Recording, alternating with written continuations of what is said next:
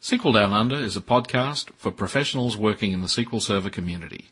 SQL Server is a trademark of Microsoft Corporation. Opinions expressed during the podcast are individual opinions and may not reflect the opinions of SQL Down Under or of Microsoft Corporation. Introducing Show 71 with guests Joe Sack and Shreya Verma.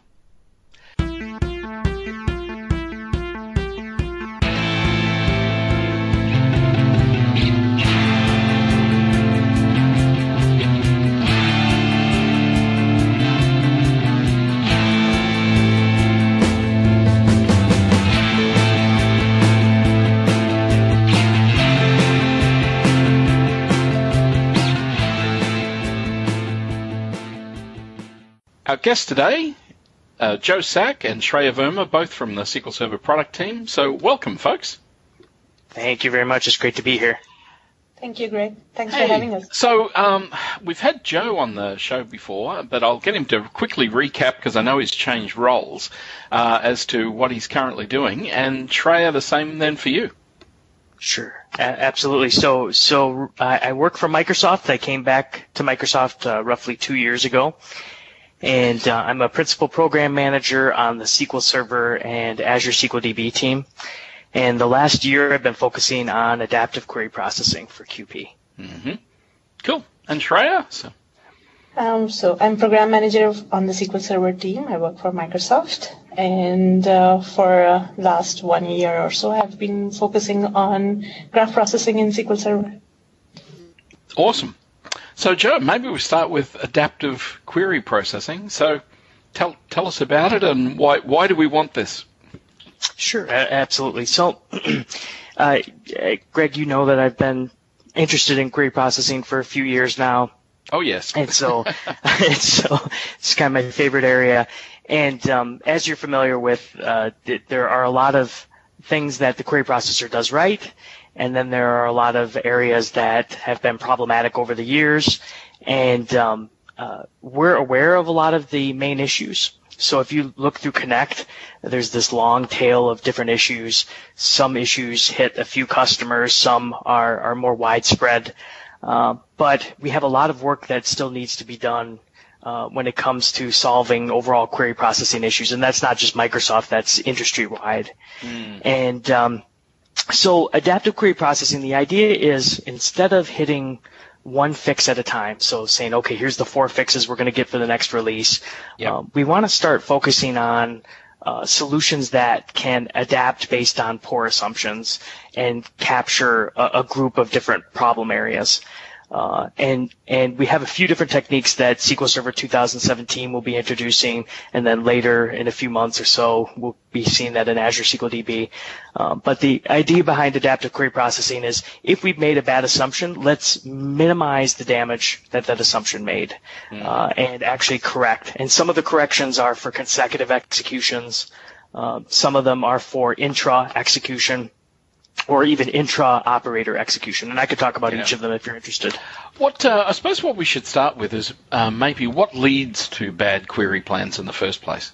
Good. Yeah, good question. So, so uh, there are a few different things that can lead to a bad query plan. Um, on an easy day, uh, it could be something as simple as statistics, and and let's say you're missing statistics, or your statistics are out of date, uh, or the statistics you're using that a predicate needs uh, might have uh, a bad representation. For example, the sampling versus a full scan of of the data, so you're missing an interesting distribution.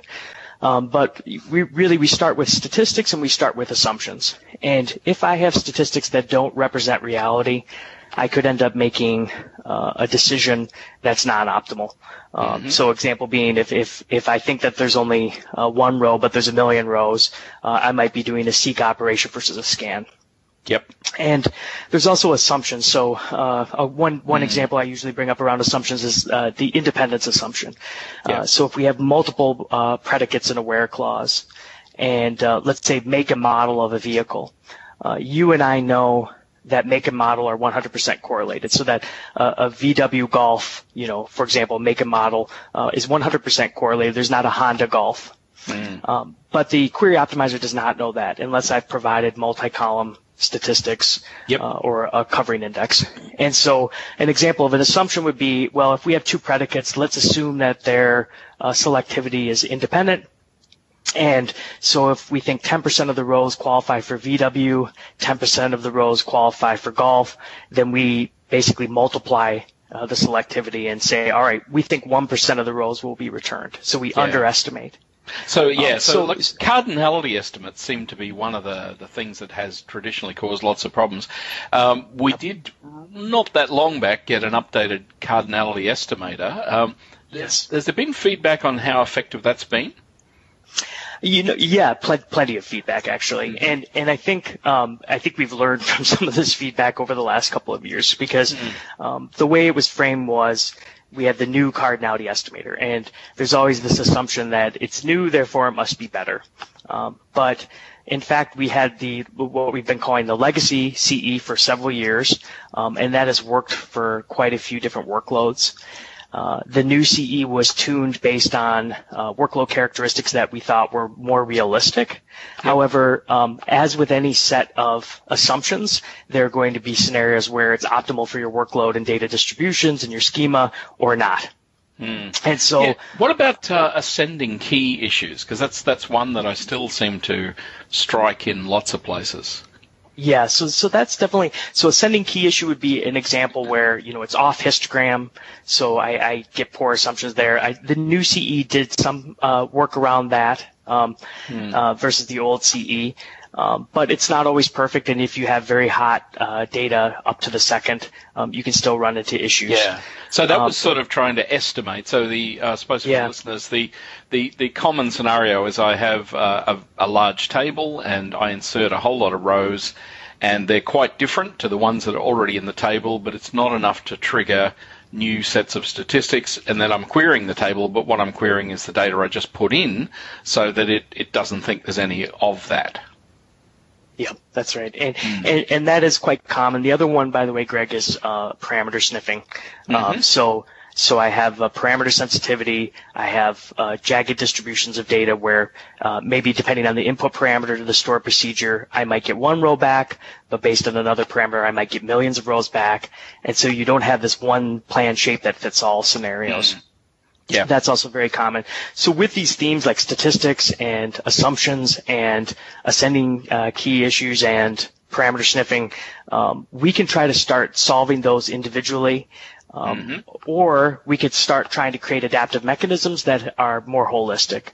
Uh, and 2017 is the first time uh, SQL Server 2017. This this is the first time that we're going into that area.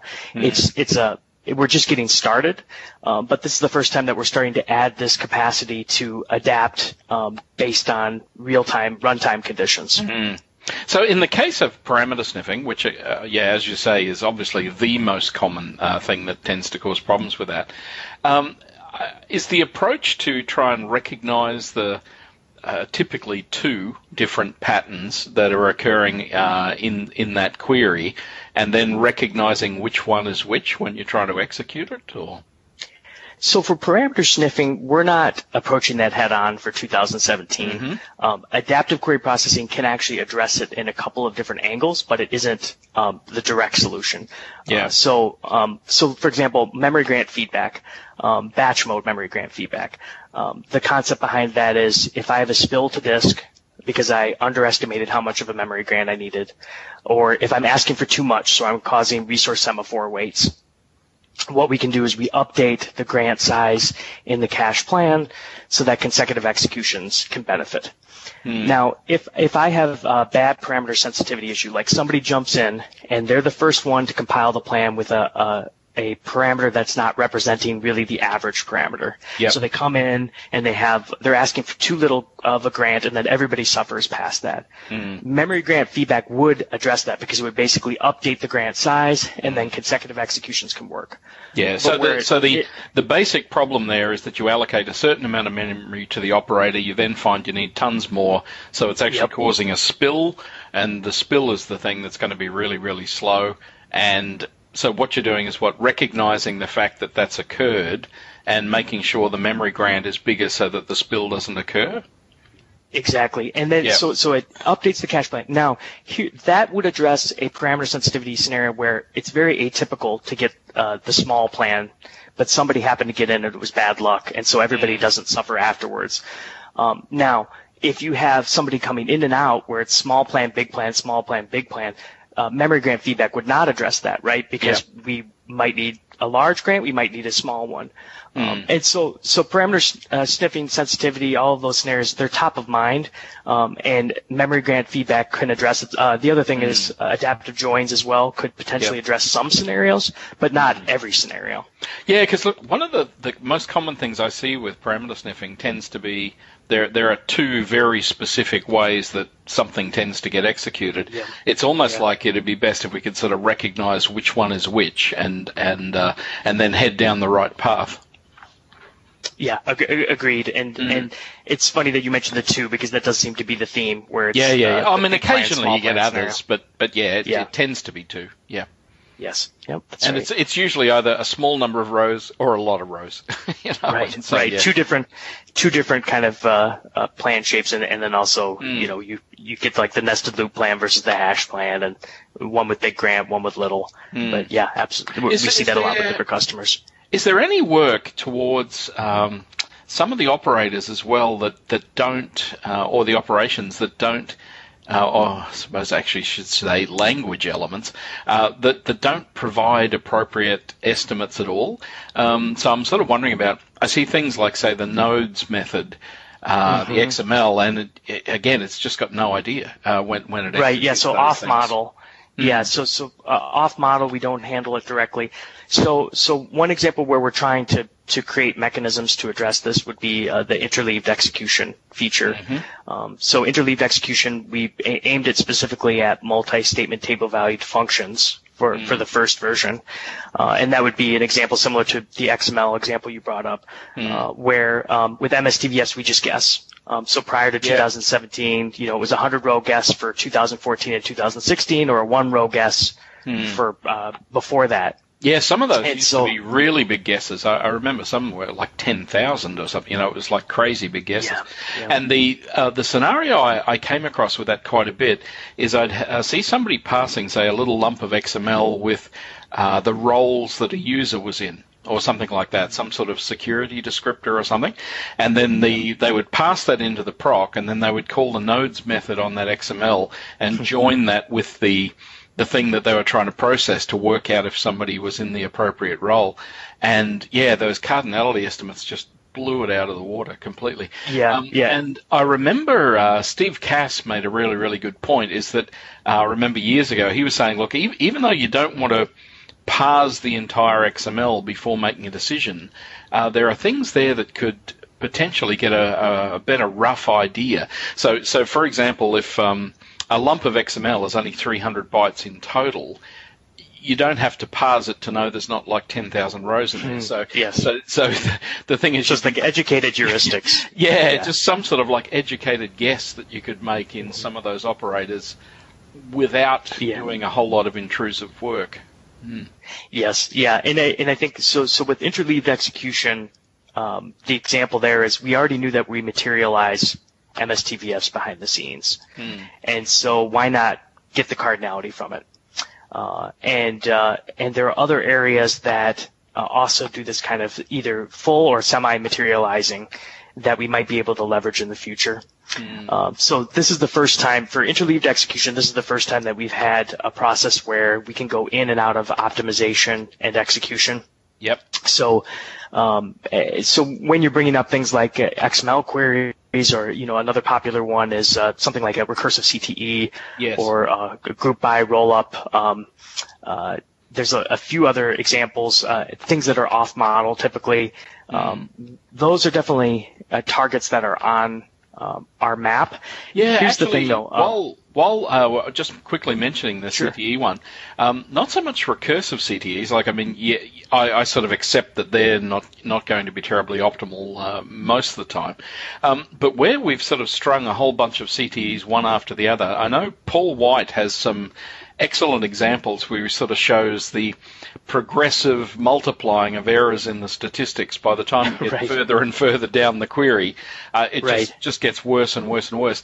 And it, for that reason, uh, he ends up often sort of suggesting that people at a certain point in the query materialize it out to a temp table or something yeah. simply so that it corrects the statistics up to that point and then continue on, uh, where, where otherwise. And so I was sort of wondering about if there was any way to sort of learn where you've got like uh, multiple CTE queries, just, just to somehow be able to sort of learn what's going on. Mm.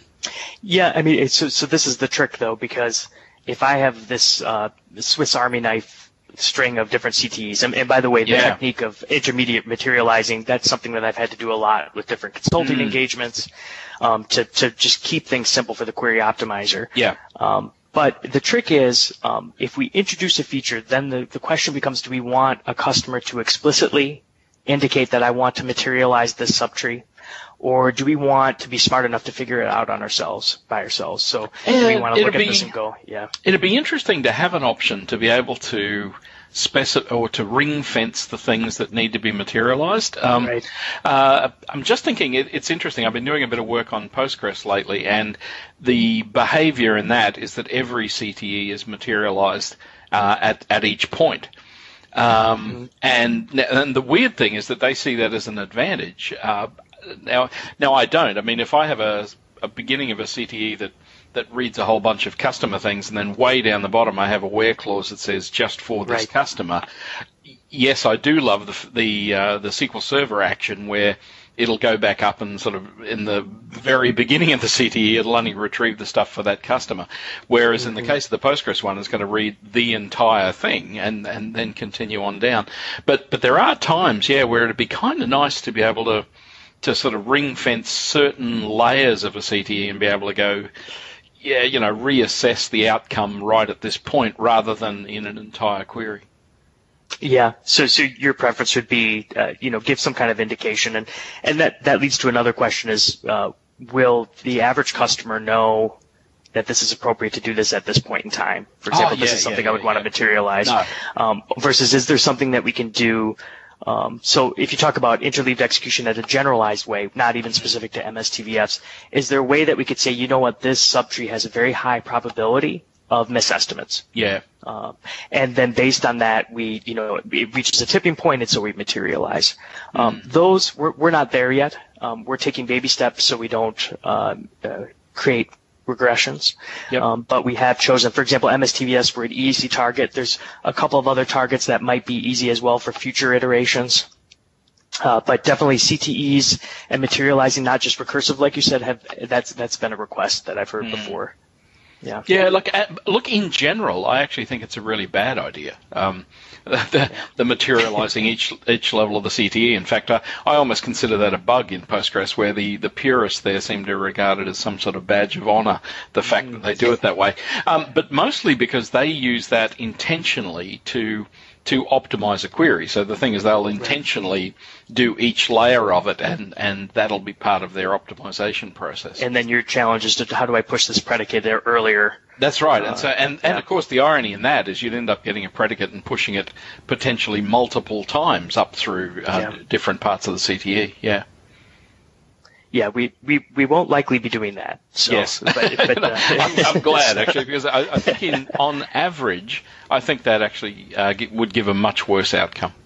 Yeah, yeah, makes sense. But but yeah, I do see ones where you, you get that sort of multiplication effect uh, as you go through different layers of it, and and I think everybody has examples of multi-layer CTEs where things have just really got out of hand. Mm-hmm. Yeah, and even just regular, uh, the, just the enormous queries that do everything, and they have the predicates that um, say, you know, either it's null or it has this value that I passed in, mm. uh, and there's no possible uh, single plan that could optimize for uh, every variety. Um, those are ones that uh, uh, we see are very common as well, uh, and we're still working on uh, Yeah. thinking of what, what is the best way to address this without having to put in a lot of knobs. And the relationship between uh, this and the query store? Yeah. How does, yeah, how does that fit? So uh, if we so the adaptive Q, QP really is uh, the feature family name, um, but the three features I already mentioned: memory grant feedback for batch mode. There's uh, batch mode adaptive joins. So the idea there is um, if I have uh, an outer build input that could qualify as the outer reference for a nested loop operation or uh, the outer reference for a hash operation. Um, we can essentially create this threshold that says, you know what, at a certain tipping point, we want to go with a hash join, um, but anything less than that, we want to go with a nested loop operation. And does, So it's a does oh, that actually cover um, the sort of deferring the join choice? Correct. Yeah, so the idea is like maybe I've got two inputs and maybe I finish scanning the first one before I decide how to hit the second one. Exactly. Yeah. So so we basically, if, if a join qualifies for both a hash operation and uh, a And nested lookup loop or. Yeah, nested loop. Yeah. Yeah, and with it with it specifically a seek on the inside, uh, uh, then uh, it will qualify for adaptive join, and also it has to be batch mode uh, for this first version. Uh, and what we do is we look at the cost of both alternatives and we create an intersection between them. So we know that it's less costly at the beginning if you have a few rows trickling through. That nested loop is likely going to be more ideal. Yep. And then at a certain point, nested loop is much more expensive than hash join if you Yeah. have you know 10,000 rows. Yeah. So we look at that threshold, and if you hit that threshold, um, we will move forward with a build and a probe phase. Um, And if if uh, we are do not hit the threshold, we'll still reuse that outer uh, adaptive buffer uh, as the outer reference for a nested loop uh, and an actual index seek operation. Uh, and the the virtue of this is it's one cache plan. Yep. So if you do have these uh, up and down, you know, where sometimes the uh, one of the hints, by the way, is if you see somebody actually putting in a query hint that forces loop or forces hash, Yeah. uh, they might be doing this because they're in the situation. But you have one plan that can handle both, uh, accommodate both Mm-hmm. based on the outer join reference. Yeah, I, I've often sort of wondered, you know, it, it's almost like if in doubt, you'd think it should do a hash join instead of a nested loop anyway, because the, the the main thing that seems to be problematic with a lot of the parameter sniffing is, is the fact that we end up with an enormous number of lookups where we Yeah. shouldn't be doing that. Yeah. Yeah, it just burns up CPU and you Yes. have, you know, a million, a million on the outer. So, so you have adaptive join, you have interleaved execution for multi-statement table valued functions, um, and these are all interoperable with, um, well, let me, let me be specific. So adaptive join, you're going to see that cache plan in query store. Um, interleaved execution, same thing. Uh, once the first time the interleaved execution process goes through and it grabs the revised cardinality estimate of the MSTVF, um, that cache plan will be reusable in cache, but it'll also be captured in query store. Yeah. And then memory grant feedback, uh, we update the cached plan. We don't actually mark anything in query store. Um, but we're, we're talking about what that would look like in the next uh, version, or if there's uh, specific artifacts we could leave behind that could at least provide a history. Uh, but that's not in uh, uh, that's not going to be in GA for 2017. I know in uh, I, rem- I remember reading in Oracle uh, 12, I think it was 12.2 or something like that. They had adaptive joins, but they also had a sort of an adaptive parallel distribution method as yes, well. that's right. Um, is there anything in those sort of areas? Not the, the three that I mentioned are what we're we're landing in 2017. Yeah. yeah, yeah.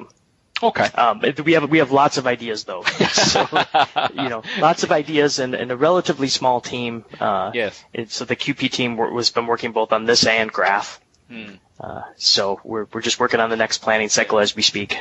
In in terms of overall query uh, performance problems in SQL Server, um, one of the things I'm just sort of wondering if there's tooling coming at all more to help with uh, what what I consider the more general problems, right? So one one of the things I find fascinating is that I often see from product support they'll publish a thing that says, look, here are the the, the 10 most common performance problems or something like that. Um, but, but what strikes me is that they don't normally ever see the most common performance problems um, because, because there's all this world of people who deal with 99% of those before they get to product support. Um, and so, because if I look at like general SQL Server performance problems, I, I, would say 70% of them are app design issues in the first place. Mm-hmm. Uh, and many, many of those get dealt with long before it ever gets near the product. And, and then there's probably another 20 or so percent of issues with you know, indexing and things, and then it gets you know more and more uh, specific as it goes on. But I'm just sort of wondering if, if there's any thought about more investment in the in, in you know being able to deal with the vast bulk of what tends to cause the query problems. Well, so so like the, there's a few different angles, right? Because you talk about the end-to-end like mm-hmm. application patterns, or yeah. if you're dealing with ORMs, and you know there's different characteristics there. I would say um, the the most likely uh, uh, was. Uh, have you heard of automatic tuning? Uh, yes. Uh, being introduced. Yeah, so 2017, there's automatic tuning, and that that's, that will be in Azure SQL DB as well. And the concept there is uh, we learn from history, uh, mm-hmm. and if we see that there's a plan regression, uh, we can actually take the last known plan that was not uh, seemingly regressing, and we can apply it on your behalf. What, no. what I was sort of wondering with the automatic tuning, I'm wondering what I'm wondering how those algorithms are because, for example, if I look at the existing missing index DMVs, the yeah. Uh, it will often suggest, say, let's say um, an index on column A and B, and then it'll say, look, include column C, but it but it doesn't work out things like if I instead of including column C, I had pushed it up as the second component of the index. I'd then avoid the sort in the next operator. You know, there's right. it's sort of more complex, just rearrangement of, of how. And so I'm sort of wondering when it does the sort of automatic tuning, are we still really at the level of what the missing index thing does, or is there an attempt to try and well, go so, further than that? So for automatic tuning, that one is it, it, for the first version. They're looking at CPU time. Yep. And they're looking at, okay, we, we know that because it leverages query store and it says, you know what, I've got a query ID and I have multiple plan IDs. Hmm. And I, and it, it goes through a learning phase. So if, if we were to react just based on one or two executions, that wouldn't be good because you yes. have all kinds of variation. Um, so let's say hypothetically 20 executions uh, we're running at 30 milliseconds, and then all of a sudden a plan ID 2 pops in for the same query, and now mm it's 300 milliseconds, and you see a few executions. mm Um, from that, it literally goes, you know what? Um, I think that there's a regression, and at this point, there's a new dynamic management view that will surface that. Uh, mm if you don't choose to automatically address it, it will just surface it and say, hey, this looks like yeah. a regression. Um, and then uh, if you do have automatic tuning, it will take that prior plan, it will force it, Mm-hmm. But what's interesting is that it will let it go if there's different events like that are recompilation related, and there's a, yep. a list of it in documentation. Okay. Um, so so that's really what it's doing there. But uh, my point. So this is to raise, so it's mostly to force a plan uh, if it sees a, fa- a plan regression. Yes, and it will. So it'll go through a learning phase, then it'll go through a verifying phase. So if it forces the plan, it'll go, let's verify if this was actually helpful.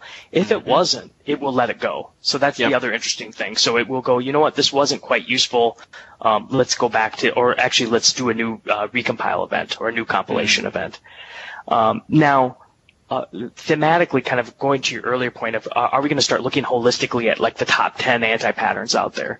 And I think a lot of this is being driven from running a service. So if you talk about Azure SQL yes. as a service, I mean, the fact that we are now um, seeing these massive themes and there isn't uh, a DBA on staff. Like these are all engineers and, and uh, sometimes some PMs are get involved as well. Uh, I think now that we're feeling the pain, uh, more acutely instead of it just going to CSS. Yep. Uh, I think you're going to start seeing these broader patterns get addressed as we go along. Mm. And it might sometimes land in Azure SQL DB first and then make its way into SQL Server, um, depending on the product cycle we'll see. Yeah, because look, an example I'd, I'd, often give is, you know, often I look at a query and all of the DBA end of things says, how do I make that query run 10 or 20 or 30% faster? Mm-hmm. But the right question might be, why are you running that query 12,000 times a minute with the same parameters? Yeah, I think we still that, need that, human beings for that yeah, one. yeah, but that, that's the thing I'm getting at is that that's the right question. You know, right, where the right. how to how to make it run faster, that query is the really the wrong question, or, or or it's the back end of the thing. And I'm sort of wondering Absolutely. about. It's going to be interesting, really, if if we're trying to deal with automatic stuff more, is is trying to work out and recognize. You know, you've got this pattern here that that that just doesn't make sense. Yeah. Good, good point. And actually, so they, I I heard that comment a lot over the last month at different conferences, and Mm. uh, basically the concern of are you taking away a DBA job? And the way I separated this out is is there's mitigation and then there's root cause analysis. Yep. Um, the automatic tuning is mitigation. So if something's Hmm. happening at 3 a.m. and you were going to sift through Query Store anyhow and force Yep. that plan and give it a try, why not let us do it for you? Yes. Um, but root cause analysis, uh, we're, we're not in that place where we can on your behalf go, you know, it doesn't make sense that you're you're calling this 82 times. Why aren't you caching this? Or Yes. or why are you even constructing it like this? This should be two procedures. Yes. Um, that is still very much into uh, uh, the role of the DBA. Yeah, yeah. I actually see it um, almost like uh, a, a lot of the DBAs I talk to, um, they're, they're sort of wondering about where they're heading, and to me, the the main thing there is they need to come a little further up the stack uh, because unless you can get involved in the application side of things and the and that sort of middle ground between the two, uh, to, to me that's where the real power comes back in being able to have a big. And I think I was saying that because if if I look at general things, as I said, I, I actually think it's probably seventy odd percent of the real issues come in in that sort of part, and so. Yeah, yeah, I think there is a career role there for people to just, just push a bit further up the stack. Yeah, I, I totally agree, and and I think there's a lot of fun there too. Uh, even if you think about the machine learning and, and integration of R and Python, uh, there are a lot of really interesting uh, solutions in the DBA turf. Uh, Yep. that if, if a DBA picked up R or Python, they could apply it in that space and, and it would uh, make for an interesting job. Uh, so so we shall see. It, it, I think a lot of change over even just the last two years. Yeah, yeah, no, it's completely fascinating. And so, and we've got Shreya very quietly in the background there, so we should uh, chase her out. Yeah, we're letting Joe talk. yes, and they're all good. So w- now, and so grid, uh, graph support, sorry, what am I saying, grid? Um, graph support in SQL Server 2017. So, so I suppose we start with why, why do we want this? All right, so uh, we started working on this uh, about a year ago, and uh, when we were talking to customers, uh, we were trying to figure out why would customers need this new type of graph processing capabilities, and why are they turning towards new graph databases now? Yes. Uh, because SQL Server has been trusted by enterprise-grade a- applications for many years now, and uh, people were finding use cases for a different kind of database. And we Is, were is that to find out- a, a quick question? Is that a general approach now? The thing I like is the approach from SQL Server seems to be to embrace these different types of technologies uh, rather than where people tend to go off and, you know, instead of having a separate in-memory database and a separate graph database and a separate NoSQL database and so on and so on, uh, being able to have all of this stuff in a single product and, and to be able to make choices there. Uh, that is what something that we wanted to do. So um, uh, we, we felt like people trust SQL Server already, and uh, uh, we felt like if they have new kind of needs for their evolving applications or their evolving data, they shouldn't need to turn to a different product for that. Yes. And we should be able to give them something within the single same product, and so that they don't have to you know move their data around in different Yeah. products and And so, And, look, uh, in the case of graph, I'm presuming the, the major use case for this is hierarchical data. Yes. So uh, we, we were talking to customers and we realized that uh, their pain points came around hierarchical data or highly connected data. You know, even when you have a hierarchical tree and there are connections between the levels, uh, like if your leaf nodes are connected to each other, there was not a very easy way to represent that in in SQL Server. Or if um, people would do that, like if it is highly, uh, highly connected data with many to many relationships, people could do that still with junction tables. Uh, but One- implement it one- always. Oh, Yes. sorry. One thing hanging around in the product still is the hierarchy ID from SQL Server 2008. Um, Do you know if anybody actually uses that? Yes. Surprised there are Just uh, I find very very few. Um, one of the things that I, I I never liked about the design of that is that it was trying to sort of look at a tree structure, but it was trying to look at it from the point of view of a single node, and to, to me it didn't have a sort of a view of of what's going on around it. Where in the case of the the graph processing, the thing I like here is that you're defining tables as nodes or tables as edges and and so on. Right. Yeah. So that was some one of the problem that we were trying to address. We are also trying to address with with graphs now uh, mm. because we heard customers complaining about it that you can just go from one node down to other nodes and you cannot really have connections between between the nodes, or you cannot, for example, you cannot have two parents of a child node. Right? Yeah. Oh, look, I, I, think there were heaps of things with hierarchy ID. The uh, yeah. it's, it's, one of the ones that seemed to be unfortunate. Actually, it came out in CTP one for 2008, and there was this whole barrage of feedback going, "Oh no, no, no, no, no, no," and I felt sorry. It, it, it was almost like the team that did it had been spun down again or something, and there was somebody there to do bug fixes, and all of the feedback seemed to be like, "You need to rewrite this," and uh, and and then it, it just sort of shipped like it was, and uh, uh, I I don't know. It seemed it seemed problematic. I mean, it just had so many basic things, you know, like you could move, uh, reparent a node, but it'd uh, orphan all of its children, and it would do all of these sorts of things. And uh, it, it just seemed like a really clumsy thing to have to work with. Plus, um, the other thing I found with it is it, it really wasn't sort of uh, sort of safe in, in terms of uh, race conditions and things like that. And nearly every operation, to make it work properly, you had to do sort of like serializable stuff, w- which was typically the last thing I'd, I'd, actually want in there. Where where I look at the, the beginning of the graph things now, and it seems to be much much better thought out. And so yeah, it looks good. Yeah, we are trying to improve. yes.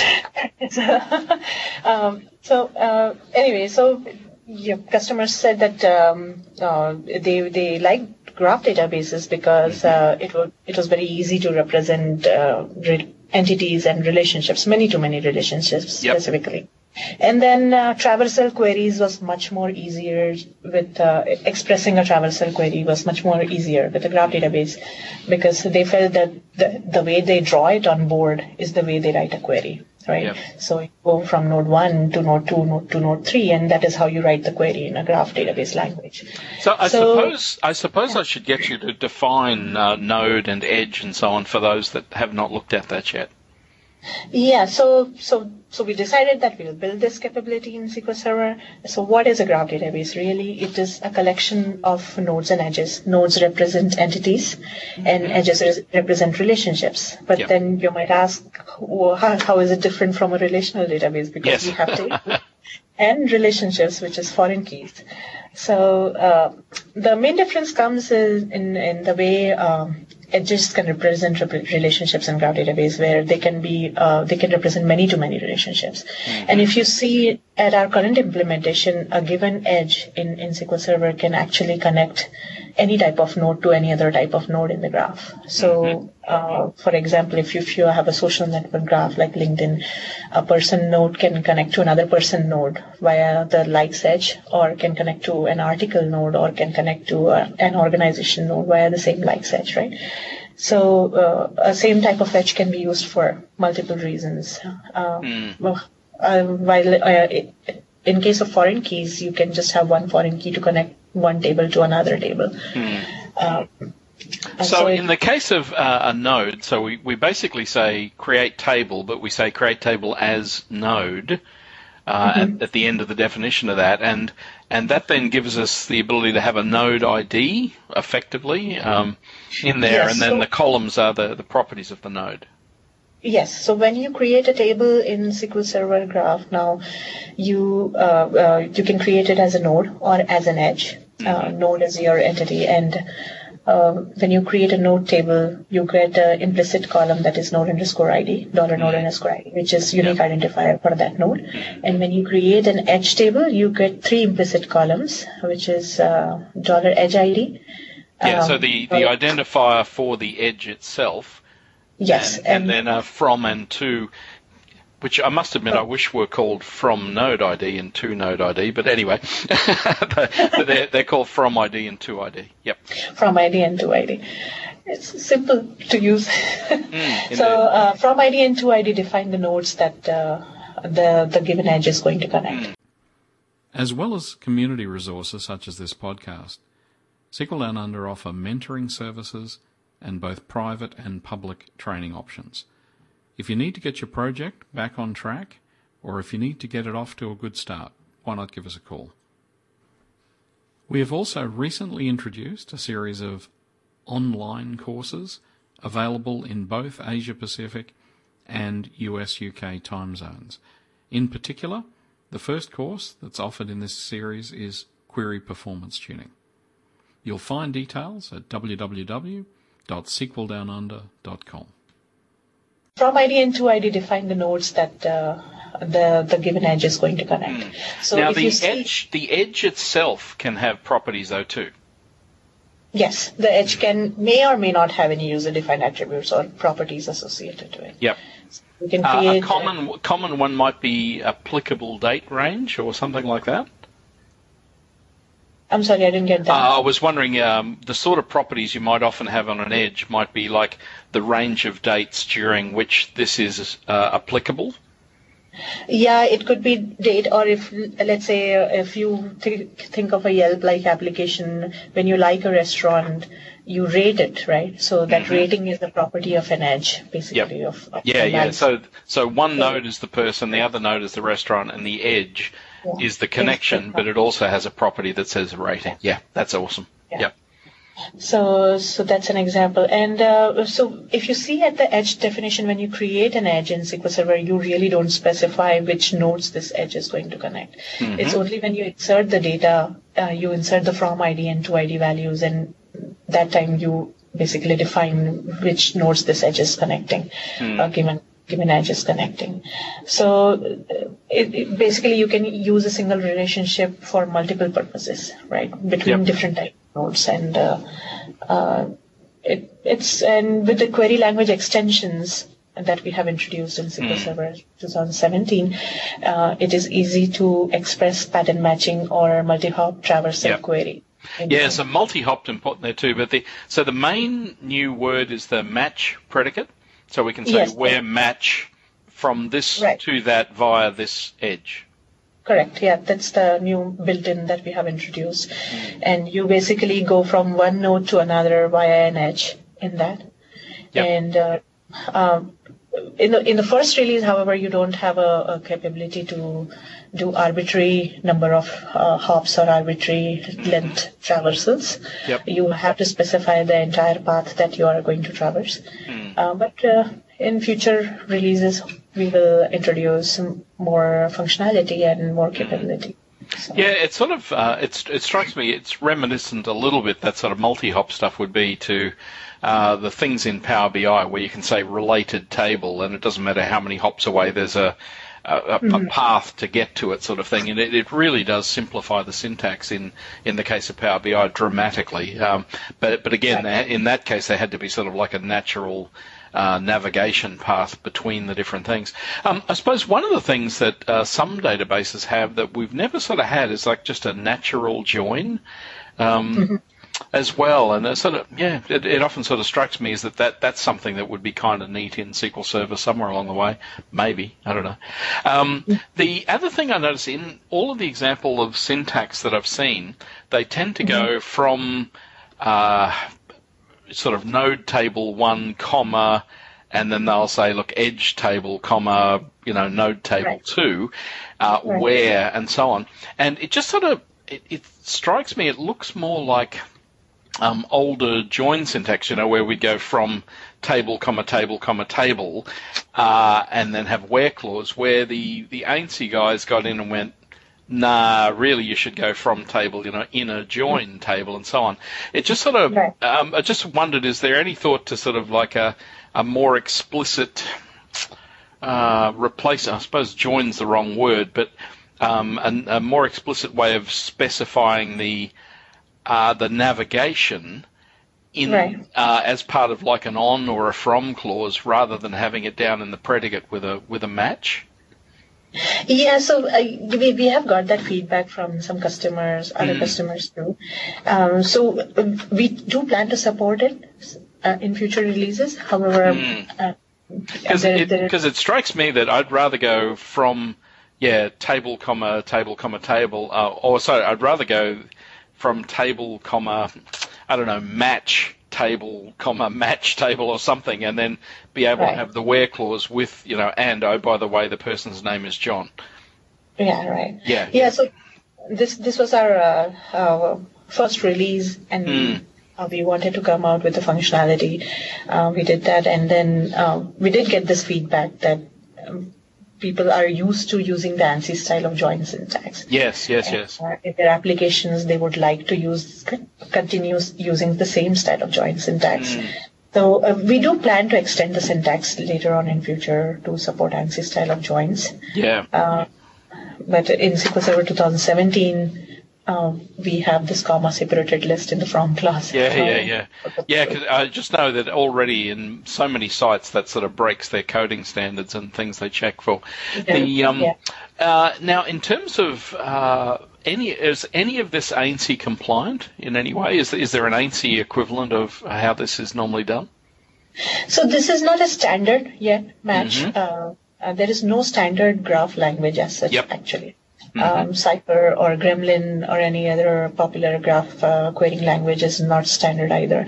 So, uh, however, there are talks for uh, standardizing a graph language, and uh, we are part of those dis- discussions. So, Yep. uh, we will hopefully influence that, and hopefully we will we will see some standards coming out of those in in future. And I suppose the next thing is it's it's great to have uh, a way of expressing all this. Uh, the next thing is how well does the query processor and so on uh, deal with that? And uh, is, is this an area that Joe's looked at as well? Yeah, so um, so the currently the query, uh, if you write a match query or a graph traversal query, the query processing happens exactly the same way it will happen for our tables. There are certain optimizations that we have introduced with match in the first release. There will be more going forward, and uh, that's why we created these separate node and edge tables uh, so that we can introduce optimizations later on. And for complex traversal algorithms, also we will need those. So uh, there will be optimizations. There are a few right now, um, um, but um, right now, currently in, in the current state, actually, for most of the queries, your performance will match exactly the way it uh, if you would do it, it using tables.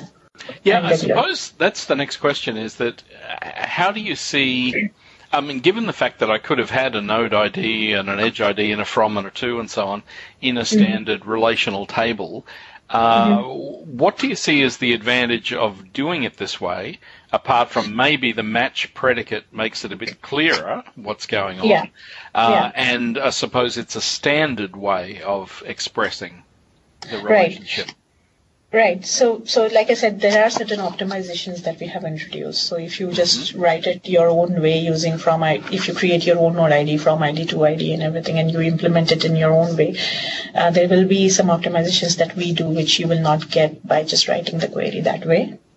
Uh, and uh, there will be more in future, which uh, uh, which you will not get with, with Yeah. the Oh, look. I, I think one of the things that I like about this sort of thing is it's it's quite declarative. So the thing is, Yeah. you, you're telling SQL Server what you're trying to achieve, not how to do it. And, Mm-hmm. yeah, that always strikes me like uh, en- enhancements to the query optimizer and things can always do something for you if they understand what you're trying to achieve. Yeah, exactly. Yes, and um, plus you get uh, when you use this in SQL Server. I mean, I always tell this to my customers that uh, SQL Server has been in market for 30 years, and you know, relational database technology is quite mature technology, and Yes. we have 40 years of research, academic and industry. So the optimizer, though there might be some problems for which we are coming out with adaptive query processing now, Yeah. but it still does a very good job. Uh, That's great. And query. look, the node ID itself, and so um, actually, what I haven't looked at, what data type does that show as? So the node ID, when you select uh, node ID from a table, you will see it as a JSON string. Mm-hmm. Um, so you will see which table this belongs to and which schema and Because it seemed it seemed to be made up of the object ID and uh, and and like just an int or something shoved on the end, or maybe a big int shoved on the end. Yeah. Yes, internally it is stored as an integer, and it's Mm-hmm. a combination of object ID and an internal uh, identity or sequence column, actually. Mm-hmm. Yeah. So, are there any limits uh, on the number of uh, entries in the node table, for example? No, Okay. So you can insert as many records in a node table as you can in a table, in a regular table. Yep. Okay, that's great.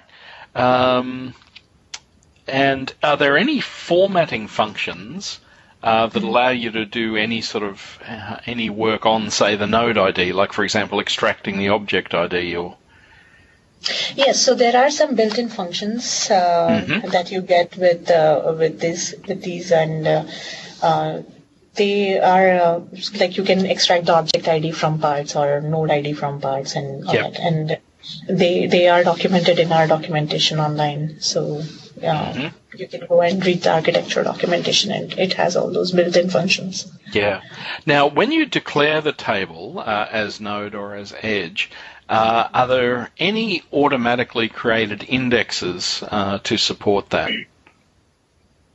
Yes. So when you create a node table, we create an implicit. Uh, we recommend users to create a unique index uh, Mhm. on the on the node ID column.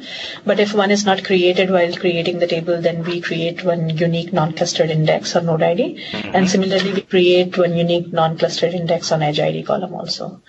Uh, and if you have a OLTP workload, we, we recommend our, our users to create an index on from ID and to ID on edge table. Yeah, yeah, So yeah, that for sure. in the direction of edge are faster. Although I suppose if you had something like a, as I said, like before a date range or something, you'd probably really want a from ID to ID and date or something like that. But yeah. And Yeah. so the, there's no limitations on using those as columns within indexes. That's all fine.